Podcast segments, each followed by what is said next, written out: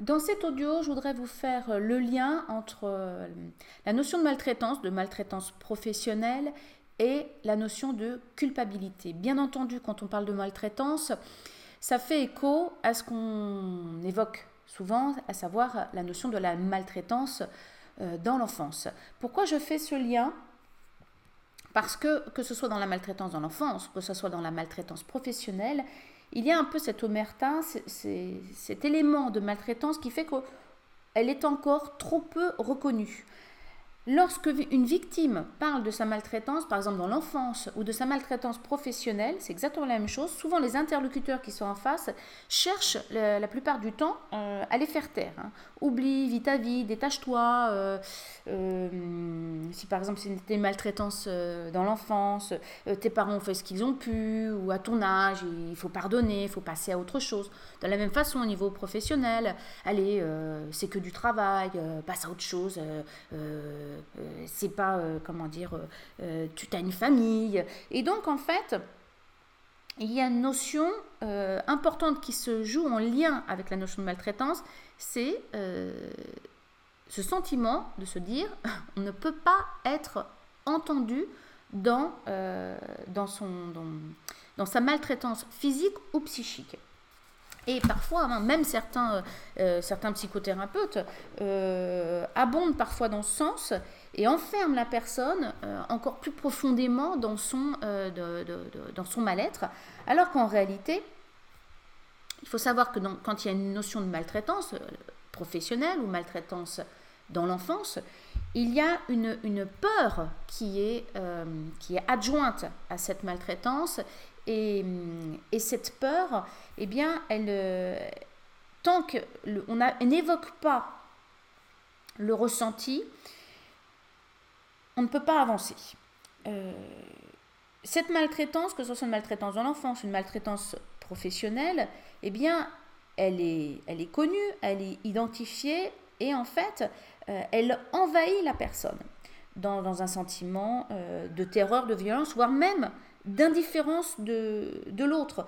Et puis, du coup, cette indifférence de l'autre fait que on commence à imaginer que ce que l'on vit, c'est normal. Donc, du coup, si moi j'ai le sentiment d'être dans une forme de maltraitance, je suis dans la peur et qu'en même temps j'ai l'impression que tout le monde autour a le sentiment de trouver ça normal, qu'est-ce qui va se passer? Eh bien, je, vais rentrer dans une forme de, de, de paralysie et je reste paralysée dans cet effroi, parfois même toute une vie. Pourquoi? Parce que j'ai conscience de quelque chose que les autres n'ont pas. Et à un moment donné, bah, quel est le moyen que j'ai de faire face à ça? Eh bien, c'est de développer de la culpabilité. Qu'est-ce que je veux dire par là? En réalité, le besoin premier lorsqu'on a eu une maltraitance, dans notre cas plus particulièrement, par exemple, maltraitance professionnelle, le besoin premier, c'est d'être entendu, d'être cru dans euh, la souffrance que l'on a vécue. Pourquoi? Parce qu'on a parfois du mal, soi hein, à, se fier à son propre vécu. Donc on a besoin d'avoir un retour de l'autre qui nous dit mais si tu t'es pas trompé, tu as vraiment vécu cela. Et c'est ce qui va permettre justement de faire le travail de reconstruction. D'où l'importance que la parole soit libérée, que le sentiment, que l'émotion puisse être exprimée. Et si on ne peut pas l'exprimer, ben en fait on va se sentir coupable parce qu'en fait, le vrai coupable qui, lui, est euh, dans, l'acte de, maltraitance, en gros, lui, ils ne sont pas coupables. Et donc, comme ils ne se sentent pas coupables, si j'ai été maltraité, je vais développer un, sentiment de, culpabilité qui, en fait, va, me permettre d'éviter euh, d'être en colère contre l'autre, puisque visiblement, il n'existe rien. Alors qu'en fait, il y a une vraie colère euh, et, la, culpabilité, en fait, freine la colère. Mais si je n'ai pas pu exprimer mon sentiment, mon émotion, ce que j'ai vécu, la culpabilité devient en fait un, processus, un mécanisme de défense qui est utilisé pour, en fait, euh, bloquer l'émotion et ne pas euh, vivre sa, colère et renvoyer la honte à la personne qui, euh, qui nous a maltraités. Donc, pourquoi je vous dis ça? Parce qu'il est important de travailler sur cette culpabilité, dans le sens où en fait, euh, ce que vous avez vécu en maltraitance ne vous appartient pas. Même s'il n'y a pas eu de personnes qui vous ont protégé, qui, qui, ont, qui ont réagi par rapport à ce que vous avez vécu, vous avez le droit d'exprimer votre, votre colère, de la verbaliser. Il n'est pas nécessaire d'aller dans l'attaque, c'est tout sauf ça. Mais justement, pour vous, de vous respecter en verbalisant euh, votre, votre émotion, votre colère, et euh, renvoyer la honte à la personne qui agit plutôt que de vous, la, comment dire, euh, vous la donner à vous. Puisque concrètement, il n'y a absolument aucune honte à avoir. Alors, souvent, la honte se met parce que la personne qui agresse eh bien, elle vous a fragilisé, elle vous a agressé, elle vous a humilié. Et comme vous n'avez pas forcément pu réagir, euh, pour euh, des raisons différentes, de hiérarchie, euh, de, de, personnes qui avaient un pouvoir sur vous, eh bien, vous développez une, une honte vers vous-même en relais de la colère que vous avez ressentie, que vous n'avez pas pu exprimer. Il est important maintenant de pouvoir l'exprimer, le verbaliser, l'écrire.